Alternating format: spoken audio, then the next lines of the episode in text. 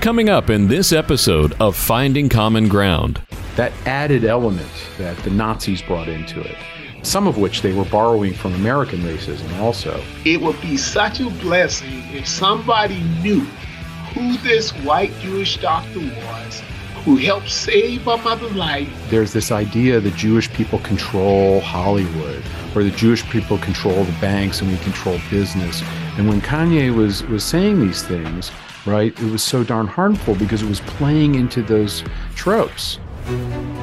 There are two sides to every coin. How do we deal with racial issues when they affect relationships? Finding common ground on all those issues that we come against. There's black and there's white. And I think as Christians, we have to learn how to get together because we're not in heaven. I've met more interesting people just by God just bringing them in. Republicans and Democrats. But a lot of times, when it comes to race and it comes to culture and it comes to perception, even as Christians, we don't always understand we look at it through our lenses. There's Bill. I grew up in a suburb of Cleveland called Parma. Uh, Any the, black people in Parma? There was not one. Not one black person, Not Bill? one. Come not on, Bill. One. You got to have one. A, nope. token black person, a token. And there's Odell. I grew up in Charleston, South Carolina, public housing, single mom, divorced single mom of four kids. And I came up through segregation and all that kind of stuff. If a black person drove through the town, the police would stop and escort them out. Bill and Odell are finding common ground. A part of what we have to do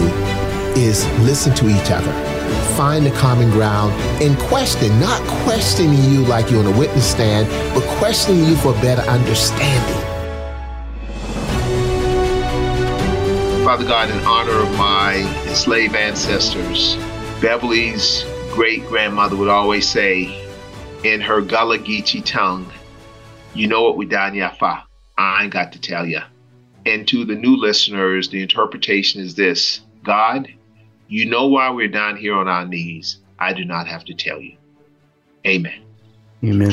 Amen. Dear Heavenly Father, just thank you for our guest today, Rabbi Andy Koren, and uh, just thank you for what he's done for our community and what he continues to do. Lord, we lift up his family and Odell's family and uh, keep us safe and my family. Keep us safe as we travel about the state and do different things. Amen. Amen.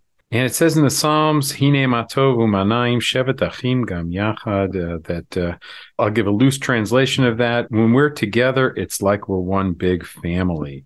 And I'm just grateful for the uh, family of this community, the broader uh, Greensboro community, the broader communities of faith. What an incredible blessing we have uh, that we can share with one another. And yes, when we are together, it's like we are with family. May that spirit of connectiveness be one that continues to drive us forward, to which we all say, Amen. Amen. Amen. Amen. So, Rabbi, help us understand because we hear a lot is going on. We hear the shootings, we hear, but we don't hear a lot of good things. We don't hear a lot of people coming together for a better understanding. We don't hear a lot of people asking questions, not like ones on the witness stand, but questioning for a better understanding. So my question to you, sir, is we hear a lot about anti-Semitic. Did I did I say it right, or how do I even say Anti-Semitism, yes, exactly. Anti-Semitism. What exactly does that mean? Not that we don't know, but we're trying to get a better understanding because we have to stop it, we have to defeat it, but we just want to make sure we understand it because if someone tells a joke, I know what it is when folks you know, tell a black joke or racist joke. I understand that, and I have my antennas up for that. I want to make sure my antenna is up when someone says something else also. So teach us, Rabbi, teach us. Yes. Uh, so uh, let me interrupt. Yes. Rabbi, why don't you introduce yourself? Yeah, I'll do that. Although, so uh, people, for those who have listened to the podcast before, this is your this is my third time. I don't yeah. know if, I, if that you're regular rarefied air or something. it's either uh, rarefied or we're punishing you. One no, of the two. I'm not sure about that. Uh, rabbi Andy Koren. I'm with. Uh, I'm the senior rabbi at Temple Emanuel here in Greensboro, Temple Emanuel, having started in this community, was the uh, uh, the first Jewish institution in this area, dating all the way back to 1907. Wow. So our congregation is not the oldest of the congregations writ large in the faith community, but of the Jewish communities in this area, uh, we go back to 1907, and it just really, uh, I think I'm the 14th senior rabbi of Temple Emanuel. Wow. And it's truly an honor to do that. So there's a few other things that are on the table here for us. One of them is just the acknowledgement of uh, the pain that we continue to experience. And of course, as we're taping right now, just this past weekend, there were two terrible shootings that Mhm. went on, and we continue to see the results of gun violence. And we can save that for another time. But in particular, to focus in on, on the Jewish world, Odell asked the question, well, what is anti Semitism? And I, I should say this that in the English language, that word was actually an antiseptic way, you know, antiseptic meaning kind of a Wow. clean way that those in, in high society felt that they could express their anti-Jewish bias. Today we would call it anti-Jewish hatred, and to do it in a way that would be acceptable. The same way that you would say I'm anti-establishment or something like that. You would just say, well, I'm not so into you know government ruling thing, or maybe anti-monarchy or something like that. You know, I don't feel that the monarchy. Oh, and I'm anti-Semitic. I just don't feel. And then there would be a whole list of stereotypes about Jewish people that have been around because anti-Semitism is a relatively new, newish term going back a couple of hundred years in order to create a perception not only in high society, but I would say throughout all the different layers of society that hating on Jews was something that was acceptable. Right.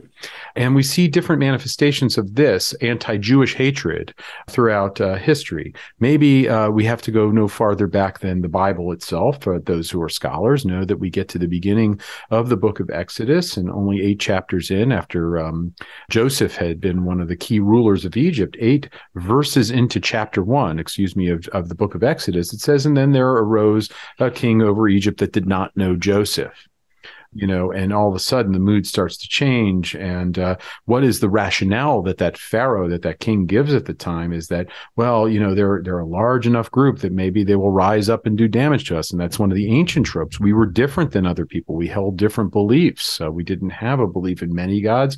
We had a belief in one God, and being different put us into the uh, proverbial crosshairs. You know, the aim, the target was on our back. And you see that manifest in what was the answer to the Jewish problem at the time.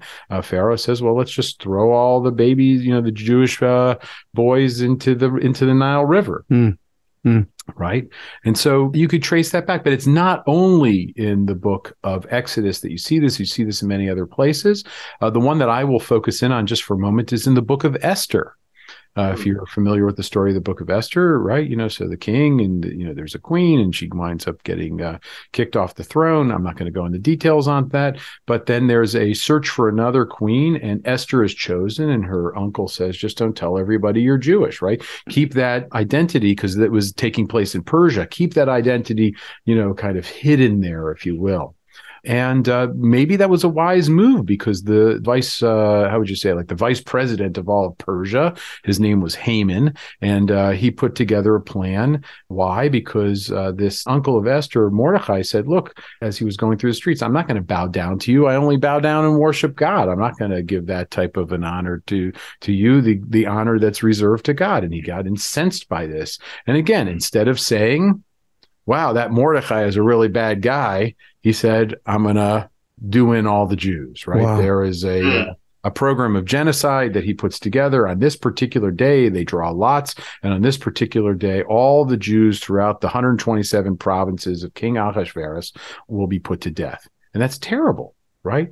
And uh, later on, Esther does out herself as being Jewish, uh, asks for the king's help. And the king, of course, uh, re- you know, um, says, uh, you know, uh, that this is terrible and has Haman put to death and the like. And I'll leave it to the biblical scholars or those who are interested to look at that story. But we know that this is something that is with us for all the ages. The harder part of the conversation comes in when you start to bring in some of the layers of anti Jewish sentiments that come out of early Christianity. And we could talk about that a little bit more. But once you start adding that additional religious element, right, to already existing views about Jewish people. And, you know, when Christianity was on its rise, or at least when it was starting out, things might not have been uh, as as pronounced. But once the uh, Roman Empire adopts Christianity in the fourth century, and once the you get you know more of a thing here, and I hope, by the way, I'm not putting the listeners to sleep here because my my purpose is not to give a long you know history lecture, but just to say adding that layer of of religion to it, so that when the Crusades go through, right, the, the Crusaders were looking to take back the Holy Land. They called it from the infidels. You know, Muslims had control of the land of Israel and the city of Jerusalem, and this was a, a war that was being fought. But when the Crusades set out in the 11th and the early 12th century, you know, they're there as kind of the defenders of Christianity fighting against Muslims at the time. But along the way, what do they do? They come into different Jewish communities and they wreak havoc. They murder people by the scores. Mm. Uh, we see it in the Spanish Inquisition you know, in 1492, as uh, Columbus is setting sail, the Jewish people are, after being in, in Spain for hundreds, if not well over a thousand years, are expelled, wholesale expelled. You know, why? Because of being on religious grounds and not accepting the teachings of Christianity. We were subject to that. So there's a long and terrible history nearly in every uh, part of the world in terms of the way that the Jewish person is perceived right? And very often our personhood was taken away from us and we were set upon. And we saw that, I'd say, most pronounced uh, the middle part of last century, where on top of religious justifications for hatred of Jewish people, you then began to see an element of kind of a layering of racism and here, I'm not talking about American racism. Americans tend to see things in terms of uh, of white and black, and I'm not colorblind, right? On the one hand, but on the other hand, those ideas that were coming out of social Darwinism that said that certain people were better than others because of A, B, or C, and Jewish people were seen as, you know, again, not part of the uh, of the racial plan of those who wanted to do that. That added element that the Nazis brought into it some of which they were borrowing from American racism also was terrible. And it led to the, you know, the attempted genocide, what mm. we call the Holocaust. The three of us went yeah. through the International Holocaust Memorial Museum in Israel, in Jerusalem, and uh, we could talk more about that. So I, you know, this is the long rabbinic answer, Odell, for everybody well, to I, the simple question. Because all I had to say was anti-Jewish hatred, right? and that would have answered the question. But to know, but, but you that there's this background there as well as this very long, long history. And we talk about undoing some of the systematic uh, views of people. This is one that's been held for a really long time. It's one of the world's oldest hatreds, if not the world's oldest hatred. I'll rest there. Wow. You know, I was listening to uh, a fella that uh, Bill Creasy has a, he does, uh, goes through the whole Bible and yeah. he's a scholar and he speaks Hebrew and he taught in Israel and okay. he's Roman Catholic. Yeah. And uh, but one of the things he said, we were going through the New Testament, and uh, he said you need to understand that God gave the Jewish people the Bible. Every book that's in there was written for a Jewish person or by a Jewish person, and for the Jewish community, and he made them their chosen people. And it never occurred to me to look at it that way. And uh, I was like, wow, yeah, they are. They received the word of God. Yeah. Okay. So what else is is part of that? And this is where things get very tricky because I want to say to those who are listening who are uh, deep and true believers in Christianity, right? That God bless you for doing that right? I mean as jewish people i say this and i just root for for christians but there also have been elements of christian theology mm. over the years that have been quite dangerous. One of those elements is what we call let's call it replacement theology which is that there was the old israel that was the jewish people but now there's the new israel and that's us and the hard part about replacement theology or any type of replacement argument that's going to be made is, is that you used to be the favored ones. Now it's us. Oh, oh and by the way, wow. now God has turned on you. Okay. And a really important correction to those things happen. And really, some of these things have been happening in our own lifetimes. Mm-hmm. You know, when Vatican II, when it meets after World War II and comes up with this idea, uh, not just this idea, but this corrective that says, yeah, you know, for a long time we taught that uh, the Jewish people had fallen out of favor with God. And let's just understand that we're not teaching that any longer. Yeah. Thank you. Yeah. Catholicism made a significant change. Or when I hear Christians of all varieties, including Protestants, who talk about things like, you know, how we all come from the same stock. Mhm. Right. I think that there's a teaching, and I, I, I can't place it, but I'm, maybe you guys can. You know, we're kind of grafted onto the stalk. I love that type of conversation because it's not like we chop down the other one and we replanted the new one, and yeah. that's us, and the old one has fallen out of favor. And those are things, you know, my colleague, uh, Rabbi Libby Fisher, who I know has been a guest on the show, she has a shirt that says, Bad theology kills. Oh my goodness. And she's so right. Uh-huh. I'm not a Christian educator, I'm a Jewish educator, but Christian educators who stand up in front of their classes and teach about, you know, a family relationship with the Jewish people cannot understand how important that is.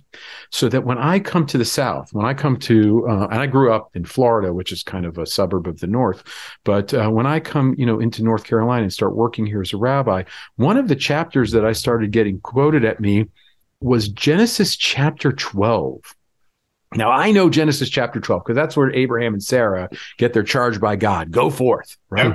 Yeah. And where I don't really keep reading is the part that says, Those who bless you shall be blessed, and those who curse you shall be cursed.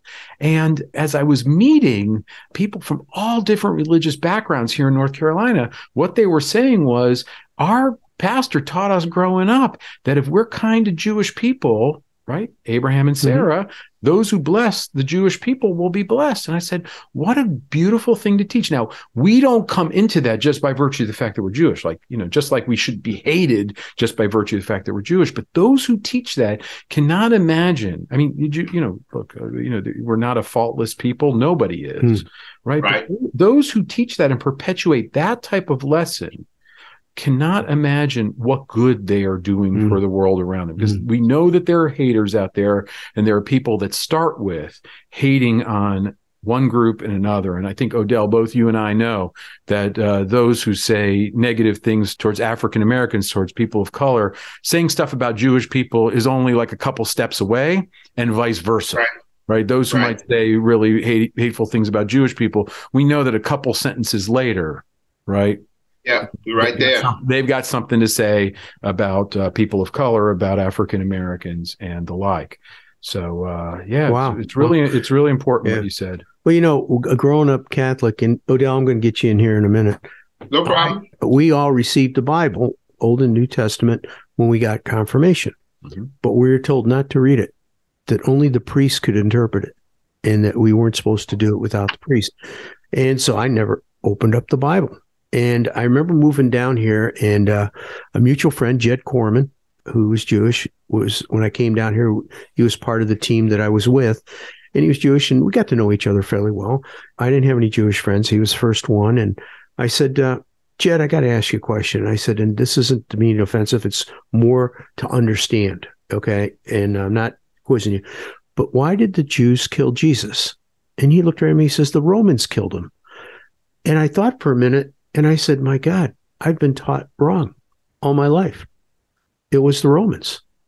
And uh, so as I got to make friends with you and all my other smoking Jews and one Gentile, my eyes, the lenses that I had have completely changed. I feel such a kindred spirit with the community.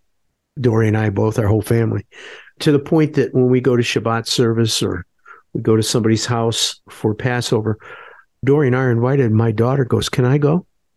I want to learn. It's great. Yeah. And uh, so I thank you. This is a thank you for for taking me into the community. Yeah, and and again, you know, it's just a reminder to the listeners also that Jewish people in the United States we're less than two percent of the population. You know, and some of that, by the way, gets used by people who feel anti-Jewish hatred because they say, "Oh, this is a such a small group, but look at how much power they have," and it's like, "Oh, give me a break."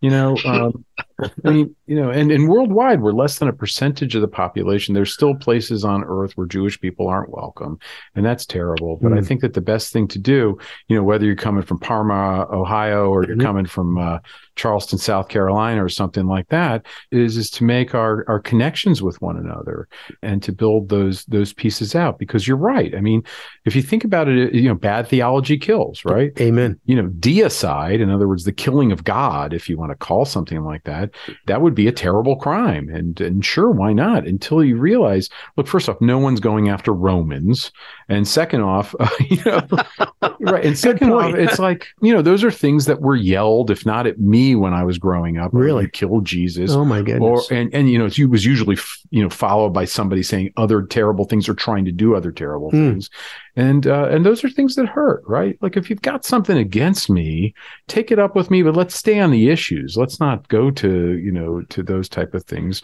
which are really set to cut people down and to hurt them well said odell well you know it's interesting that in charleston south carolina where i grew up it wasn't we didn't know anything about jewish people. We just dealt with to rabbi's point american racism was white or black. You know that's just kind of how we saw things. We had no idea at all until you got in middle school and you had a friend who said, I don't eat fish or something like that on Friday. And, you know, you didn't know what that meant, but that meant, hey, can I have your fish? You know what I mean? Can I have whatever it was? You know, I'm, I'm that kid on free and reduced lunch, just like, hey, you ain't eating that?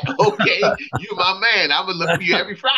You know, right. You hang out with a Jewish person, you might get some bacon out of it or something like hey, that. Listen, yeah. listen, that's kind of how it works. but I learned, though, that, Bill. Yeah. no barbecue. And to your, yeah, exactly. To your point, though, Bill, you learn, and one of the things that I've learned, I had an uh, opportunity to go on some interfaith trips to Israel, and and it's just different. It's hard to hate up close.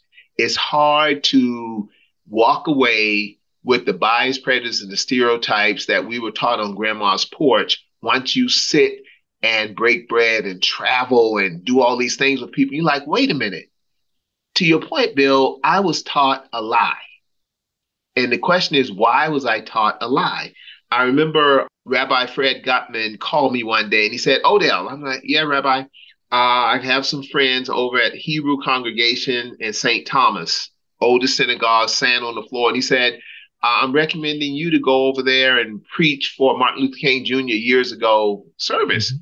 I'm like, wow, okay, I'd love to. He said, well, they have to make a decision. And they decided to select me to go. And I remember going over there, just a whole different experience. Everybody was just so nice.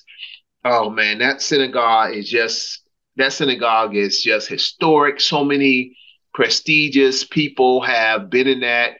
I want to say pulpit, but it's another term yeah, on the Bema. The Bema. Everybody's yeah. been on the Bema, and just to go there and just the whole way it's set up, it always is good when one get exposed. And then the following Saturday, I led Torah studies. That was a whole nother idea, but I enjoyed it too. So I just want to say to the Jewish community in Greensboro, the Jewish Federation, both the temple and the synagogue. I mean, thank you for helping me. Thank you for showing me. Thank you for giving me the opportunity to look at things from another perspective. But it was up to me to seek the truth. It's almost like you can leave a horse to water, but you can't make him drink. And I just think that everything that's associated with that was just real good for me. And then we had a chance, Bill, you all mentioned earlier, going to Israel. And we got a chance to go on the Temple Mount. Well, to your point, Rabbi, you know, the Muslims population controls a certain part, the Jewish population controls a certain part, the Christian population controls a part of the walled city.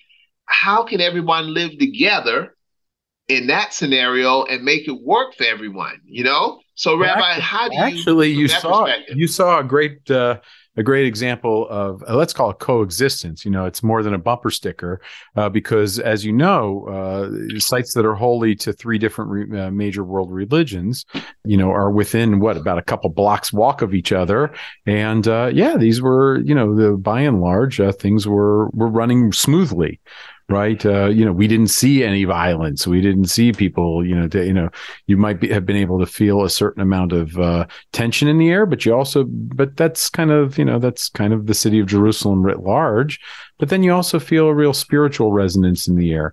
It's tough to talk about, you know, how you do that. I mean, Israel is its own reality. The United States, we have our things to work out. I will tell you this uh, just to kind of you know stay on this on the topic of of anti-Semitism for a moment, is that you know we've seen a 34 percent uptick in anti-Semitic you know reports of anti-Semitic incidents just over the course of the last uh, year which is just shocking. I mean, things have been on the uptick. Mm. And as I said, uh, when we did our Martin Luther King service this year, it's like we saw a rise in anti Semitism, and then we've seen also a rise in racism in some respects.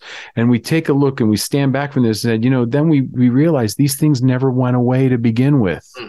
Wow you know and that's what it was so it's just a little over a year ago and i think that those who uh, were watching tv that day it was uh, mid-january of 2022 when a synagogue was having shabbat morning services and and the rabbi and a few members of the congregation who were there were taken hostage and you might say to yourself, well, you know, uh, that's not anti Semitism, that's terrorism. And I agree with you in that respect.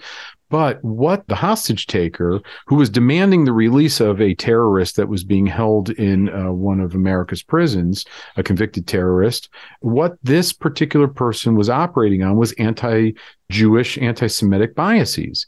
The Jews control everything. If he comes in, takes this rabbi hostage, this rabbi calls another rabbi whose name he knew in New York, that that rabbi would be able to control the president who could then, and again, that's where the biases and the prejudices come out. Thank God that that rabbi, who's now actually serving the congregation, the Temple Emanuel in Winston Salem, thank God that he got out with his life as well as the others in his community because it could have ended differently, mm. and we know that, right? Uh, we know that a little bit over a year ago here in Greensboro, and I know we've got an international audience, but that there were leaflets that were um, thrown, I should say leaflets, there were just like anti Semitic flyers that were thrown onto people's driveways throughout Greensboro.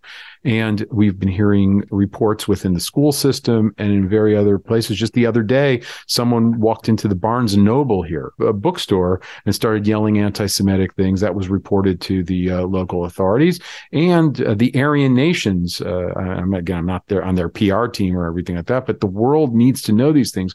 We need to to shine a light on them. They were again starting to put pamphlets and leaflets out. What do they do? They blame Jewish people for the ills in society, and there it goes. And Mm. What we say to people when these things happen is please call, unless there's an active situation taking place. And this is not only true for Greensboro, but for anywhere. Call the non emergency line of the local police department. Report it so that the authorities know. This, by the way, they should do for any type of, of bias or bigotry or hatred.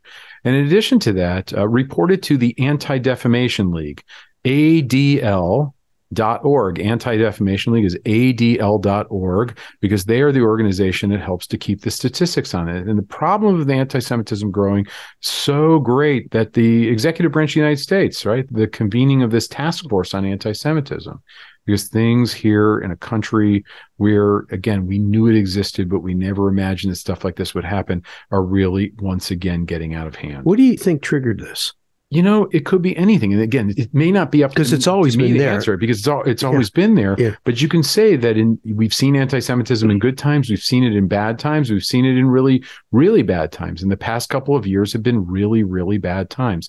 Bill, if I could say one more thing, and I know that sometimes things come out as political and whatever have you, but I do think that one of the key moments here was the Unite the Right rally, which happened in the uh, summer. I want to say it was August, and I'm going to put the number on it of 2017. This was in Charlottesville, Virginia. And this is when you had people from many different of the far right extremist Nazi groups and uh, Klan groups that were marching through the campus. Remember, they had the torches and they were screaming, Jews will not replace us. And then, of course, the next day there was the more of a march and everything like that. And things really got out of hand. One woman, Heather Heyer, paid for it with her life. The synagogue in town in Charlottesville. Actually, they have a back door of the synagogue, and they were there for services. It was a Saturday morning, and uh, like you don't expect things like this to happen in 21st century America, but they had to sneak out of the back door of their congregation because there were neo Nazis across the street who were armed and who were standing there and wow. saying that's where the Jews are. I mean, again, it sounds like a you know 19th century Poland or something yeah. like that. But having said those things, I think that there was also it was the response coming out of the, the White House that usually the White House would say, look, the buck stops here and this is inappropriate. And instead you got well, there's bad people on both sides, to which I should say not only Democrats in Congress, but also Republicans in Congress and in the administration said, you can't say that. right. And then the president kind of backed off a short while there, but then came back and doubled down and said that there are good people on both sides. And saying that there are good people on both sides was giving coverage to the racists and to the anti Semites. And as we saw that happen, and maybe this is something that as your listeners are listening to this, they're shaking their heads a little bit. Uh, this was not the origin of anti Semitism, but in terms of this recent rise, that's one of the things that we pinpointed to. So much so that many of us were very grateful when the current president, the sitting president, you know, tweeted out and said, listen, the Holocaust happened, Holocaust denial is atrocious, and anti Semitism needs to be stopped those type of things from the highest parts of our government are always appreciated. And yet when it happened so how would you say uh, blatantly back in 2017 and when those words did not come out i think that it just opened a door which had it, it let those who are on the periphery much closer to the center than they've ever been and that was really bad. Yeah yeah i, I tend to agree with you on that. Odell? Well, it's, it's interesting because at the time in the White House, and this always happens. It happens in my tribe and my race, yes. and it happens as an American. The gentleman who was the president's um, son-in-law, it had to be very difficult for him at the time, Rabbi, because you're right. Because when you saw those individuals marching, and it wasn't just the march. I grew up in South Carolina. It was the expression and the anger on the faces, like, why are you so angry and why are you so mad? Why you you just fuming? It's like, you know, what in the world did someone do to you? Mm-hmm. That that's the part that in South Carolina, when you see that, you know exactly what you're seeing. It's almost like you can see the bitter racism and hatred on the person's face, Bill, and that makes a huge difference to me. Yeah, I agree. Yeah, and you know, when you see torches at night, Odell, right? Yes when I hear Jews will not replace us, right? And so, you know, I mean, look, it wouldn't be fair for me because there are probably some listeners who are saying, well, why aren't you talking about, you know, about Ye, right? The artist formerly known as Kanye West, right? And so I'm happy to talk about it. I was very, very disappointed. And again, that's one of the things that we were responding to. And, you know, we heard many people say, look, that really crossed a line. Definitely did. Relations Definitely between, did. between African Americans and Jewish people have historic roots. There also have been some historic tensions. My own feeling is that uh, when we work together, you know, we can get things done. And when we don't, it's almost like no one wins, right? you know, when you have uh, different minority groups that are working together with each other, because we do have important lessons to teach the rest of the world. I got to tell you, there is a book that I recommend uh, that people take a look at if they have not yet, because I think it's an important, maybe one of the most important books written in the 21st century related to Jewish peoplehood. Okay. Right. And I say those words very deliberately because very often we talk about the Jewish faith. Right? But we're more than just a faith community. And in fact, I want to stress that notion of Jewish peoplehood, both for Jewish listeners, because we do feel a connection to one another, but also for others, because for so long throughout history, we were denied the status of even being people, of even being citizens. We were seen by some as being subhuman. The Nazis took away our mm. humanity. Mm. I mean, all those other things. So, Jewish peoplehood. So, what's this really important title? Uh, one of two books that I would recommend about Jewish people peoplehood. This book is called People Love Dead Jews. The Hmm. author, her name Wow. is Dara Horn, uh, D A R A H O R N is her last name, Dara Horn. And again, you know, you can probably pick up one or another of the uh, podcasts that she's been on over the course of time, just the past couple of years. But that book, we did a congregational read of this book. And I'll just tell you, she doesn't go through the whole long history, but she does talk about this. It's like, yeah, you know, um, there are some incidents out there. People don't, may not even know what they're talking about, right? But it's tremendously harmful to us and can leave scars not only on individuals but also on our entire people for more than just a few moments but for generations hmm. Wow. Rabbi, you know something? I think you brought up a good point. Can we go back and revisit the Kanye incident and explain it and how? Because I don't think that people of color, black folks, are off the hook too. We have a responsibility. Also, I have a responsibility. So help explain that because I agree with your statement that maybe some listeners say, well, wait a minute. You gave Kanye a pass. You gave Odell black folk a pass. No, no one gets a pass here. No Let's gets- talk about that. no no no just like jewish people shouldn't be given a pass on racism or on other types of bigotry things that we've grown up with things that again you know i find myself even wrestling with as growing up as a white man i mean I, you know uh, in, as a as a kid and everything like that what i do know is that in the years before i was born down in south florida there were signs that were up in um, in miami beach that said this area is restricted right? No jews and no dogs. To which african American to which african americans used to say they don't even care about us enough to even put us on the sign restricting Mm. right? Wow. and to say these things right because what happens is is that there's this idea that jewish people control hollywood or the jewish people control the banks and we control business. And when kanye was was saying these things right it was so darn harmful because it was playing into those tropes and I'm not going to try to say, and as we know, there are a lot of Jewish actors or a lot of Jewish agents or everything, because that gets you nowhere. The idea that there's some sort of conspiracy to control things and to keep people away, again, is playing into those old stereotypes. And no community outside the Jewish community is immune to this. I should say this, right? There's not a, you can be black and Jewish. I mean, you know, so very often I'm talking about non Jewish African Americans right and sometimes you know the reminder is is that yeah some of the you know you, like you can't hate from up close and sometimes we just haven't hung out with each other in a while which is why i make every effort to do it personally and encourage people in our community right to make connections in all different directions. But it was just painful to hear to hear these things right?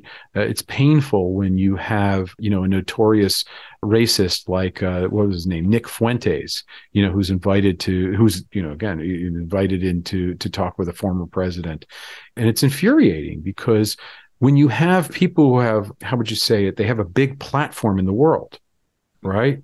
There's a little bit more responsibility that comes with that broader platform that you have right? You know to check your biases even if you Right. are part of a marginalized community to check your biases because of the way that it impacts others. I mean i find myself having to do this myself and watch what i say and watch my words.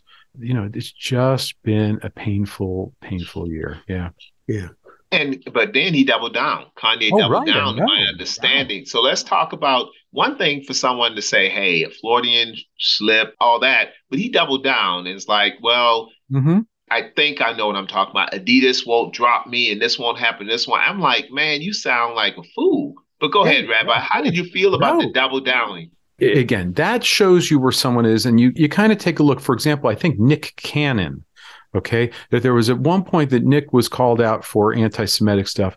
And the guy actually did a deep dive and dedicated a certain number of his podcasts right? To having encounters with jewish people and saying you know something? I really stepped over the line and was wrong. The same way by the way and, and it's not like there's somebody out there who's just saying well you know you're going to pay for it because you can never say anything about the jewish look if i make a mistake call me out for the mistake i made not because i'm jewish right, Right, and, right, and, right. Nick, and Nick Cannon, what he did was he went on this journey, if you will, this life journey. You know, just like we we would talk about any of the changes we make in the life, and said, you know, something I learned something along the way, and I'm going to teach you a little bit more about this, right? I think that one of the ways to counter hatred is through education, Yeah. right? Through teaching and being very honest with ourselves and being very honest with what the material is that we're presenting. On the other hand, when you double down, right? The way that some do. That kind of shows who you really are. And I think at this point, it's not inaccurate to look at Ye and just say, you know, right now you're an unrepentant anti Semite. Just like we say that someone is an unrepentant racist or an unrepentant bigot, you know, in any direction, right? He's an unrepentant anti Semite right now. And that's going to be something that he's going to have to, as his story is being told, you know, great artist, great rapper, unrepentant anti Semite. I would not want that on my resume. Right. And you know, it's so hard because when someone from outside your world calls you out on stuff, you're like, ah, that's just the noise from outside. And what this takes, right? Like when I hear Jewish people who are, and I, I guess I can say this as a rabbi, who make forays into the world of bigotry, right? I've got to have the responsibility to call them out. If I were on, yeah. you know, when I'm on the left, and if I'm, uh, you know, if I'm somebody who's on the left, I got to be the one who stands up and says, you know, something, you've gone too far. And if I'm on the right, I'm just going to be as, you know, like, you know, whatever, you know, as, as equal and as possible. And someone on the right is, you know, you're going too far you know, if I'm within the Jewish community, I'm going to do that. And I would say that there's a certain responsibility for those of us within our own communities to say to people, you've taken this too far. You've gone too far. This is not right. I agree. Because you're, you're, you know, whether bad, bad theology kills, right? Your words have power. Absolutely. And they have power not only to to cut down, they also have power to lift up. If mm. somebody were yeah. to look at what they've said and they said, you know something, I'll give you an example of this with all the rise, the recent uptick in anti-Semitism, Hanukkah came around this year, and um, I turned to, I just had to think quick on my feet. We don't decorate our Hanukkah menorahs, right? Right. Yeah, I never seen. There's I nice art or something yeah, like that, yeah. but to decorate, I had heard about this that was done in another place. I said, well, what happens if we were to quote unquote decorate our Hanukkah menorah? If I were to turn out to some of my friends, like Reverend Odell Cleveland, and I would say, yes. you can write a long statement, paragraphs long, but what I want is I, I just want two paragraphs from leaders of faith communities we just need to know that we're not walking this path alone. Say what you will in support of the Jewish community.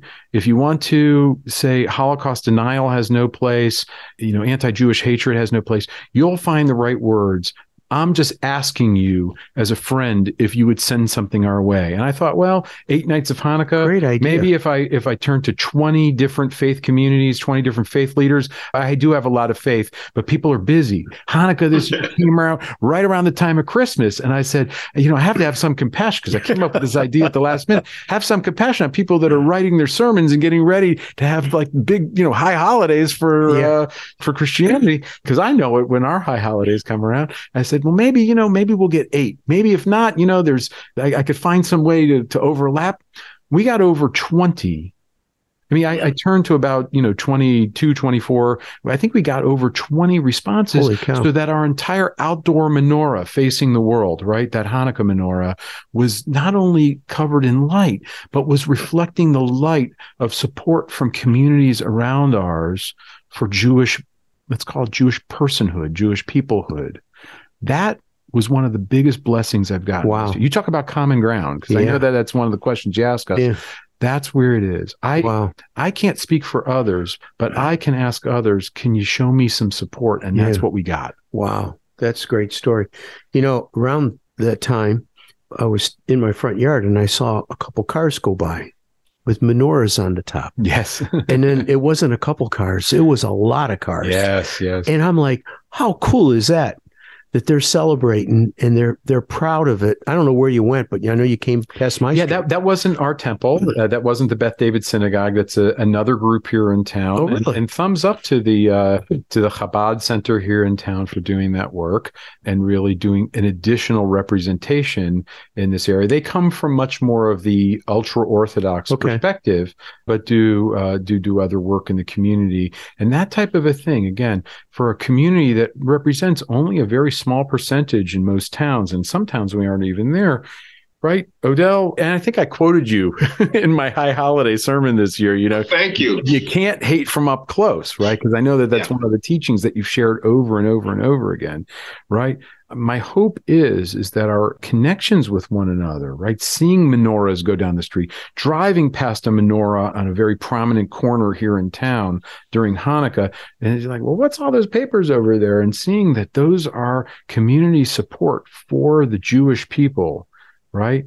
In a world that might otherwise either A, forget us, or B, have really lousy things to say, because again, the programming has been there for so long, to have so many who say, you know what? No, no, no, that's not really a representation. Jewish people need to know that even with this uptick right now, who are the people who are there as allies? It's us. Yes. Amen. It's us, your friends, amen. and, your, and those of us who don't know you, we want to get to know you better. We'll do our best to take some of those things that have just been programmed into us and let them go for a while so that we can encounter not the stereotype, but the real Jewish person, the real yeah. Jewish community. Exactly. And thumbs up to you guys for having done that and done that so often within, you know, our area. It really broadcasting this message out to so many others that that common ground really is available. It needs to be said, Rabbi. It yep. really does. I want to go back to one thing, education. You mm-hmm. mentioned, you know, the key to this is education. And I just want to give you a couple examples why I agree with you. And it relates to one person that we had on our podcast, and two, something I read. Okay. Uh, we had on our podcast the son of the number one white supremacist. He wrote the Bible for, I shouldn't say. I remember, yeah, I remember that. Uh, yeah. Yeah. And uh, in fact, when Timothy McVeigh blew up Oklahoma, his dad's book was in his pickup truck. And he was brought up hating whites, you know, just hating Jews and blacks and uh, everything you could think of. Mm-hmm. And uh, we asked him, How did you get out of that environment? And he says, once I was able to leave the house and become educated on other people, I wasn't so indoctrinated. I realized there were other ways. And he took it to an extreme. He said that when he was 26, he was so concerned about he might be carrying a gene that would be like his dad. He had a vasectomy. Yeah, I remember that. Story. Oh my gosh. Yeah. And then I read about the guy who started Oath Keepers, the guy with the one eye patch. Mm-hmm. And his son did an article about how him and his mom were able to get out of the house because they realized that what they were taught and the way they were being treated was not right. And they basically condemned their dad for the way he was and is. And it's all because of education. Yeah. People so, are not born hating. I think uh, again that's another one that oh, I heard man. Odell say yeah. over the course of these past couple years. People are not born hating. Mm. You pick it up somewhere. Somebody teaches you. Yeah. Mm-hmm. You don't come out of the womb hating. No. No. Go to any pre-kindergarten, you'll be able to see that. Yeah, yeah. Amen. Odell, you want to close us out? Yeah, Rabbi, you know, I'm sure I've shared this story before, but I don't think I ever shared it with you.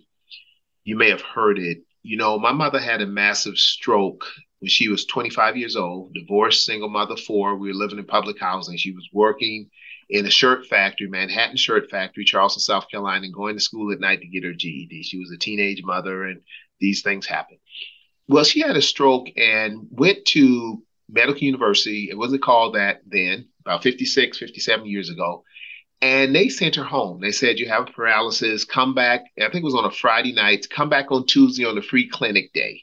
Now she had insurance because she was working at Manhattan Shirt Factory, so they sent her home, and she went back home. And if anybody know anything about a stroke victim, minutes counts, hours count, days count. And my mother went back home for a, a day and a half almost till she got trying to get better.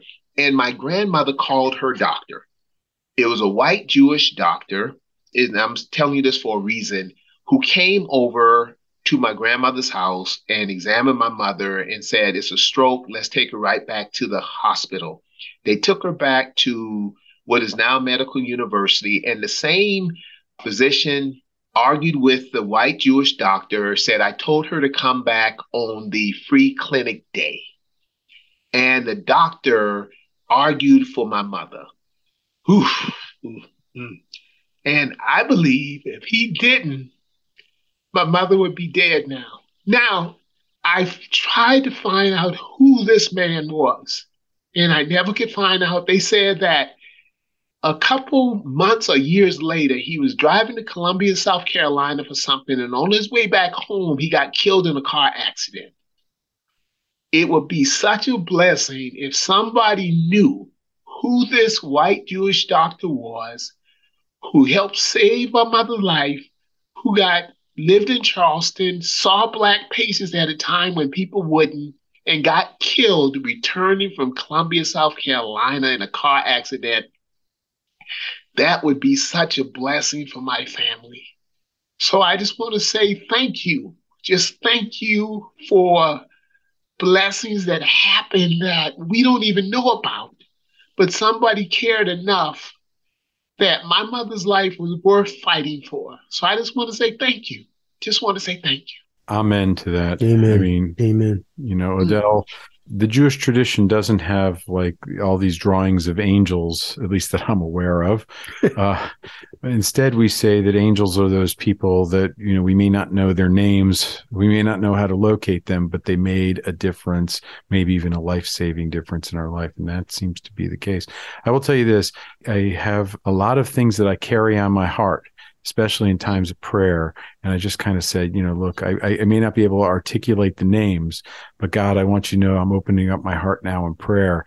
That story is one of those stories that's going to stay in my heart Hmm. as every time I pray, Odell, Hmm. every time I pray. Because, you know, hear you saying this, you know, to one of your, I mean, we've known each other for a long time. We're going close to a few decades Yes, now yes, yes. but uh, telling a friend that and uh, i'll take that story into jewish circles. I think the world knows that story now also but uh, what an amazing thing. I hope one day you do find out who it was. But until then uh, just know that his story is going to be part of jewish prayers as i go forward in as much as it's also part of your own. Hmm. and uh, may uh, may you and your whole family just continue to have blessings. Thank you. Odell, for those folks listening, if they want to dig in and help, can you give them a, a time period this happened? Ah, it's about 50, about 56 years ago. Um, I don't know the exact date. I was Probably around 19 the in the 1968, 67, 66 time frame. Yep, Charleston, South Carolina. I don't know just bits and pieces, Bill. Just trying to go back and put together. And I know I can't tell him thank you, but maybe I could tell his children or his grandchildren just thank you. You know, just thank you. And I think it's worth the effort to go back and just tell people thank you for an act of kindness. You know? But yes, I think we close on that note. I think so too, right? The kind acts, right? Uh, the kind acts Yep. are, are really responsible for uh, entire universes. You will meet him in heaven, Odell. Amen. well, I'm the spirit of thanking people for helping people who couldn't help themselves at the time with not wanting anything in return is different than helping somebody who of prominence and you know you're going to get something back in return. So it's just powerful. And i had no idea i was going to talk about that today but when Rabbi was talking, that just came back to me just to say, tell him thank you, Odell. Just tell him thank you. And that's why I did it. So thank you. Amen. Amen to that. Amen. Find Bill and Odell online at thecommonground.show. This podcast is a production of BG Ad Group, Darren Sutherland, Executive Producer, Doug Harding, Creative Director, Jacob Sutherland, Director, producers Jason Gentarola and Matt Golden, and Jinrei Zhang, Video Producer. All rights reserved. This podcast is brought to you by Yes Weekly, the Triad's largest circulated and best read weekly magazine. You can also find us online at yesweekly.com and on Facebook, Twitter, and Instagram. Yes Weekly, your trusted news leader for local arts, entertainment, music, food, and more for nearly 18 years.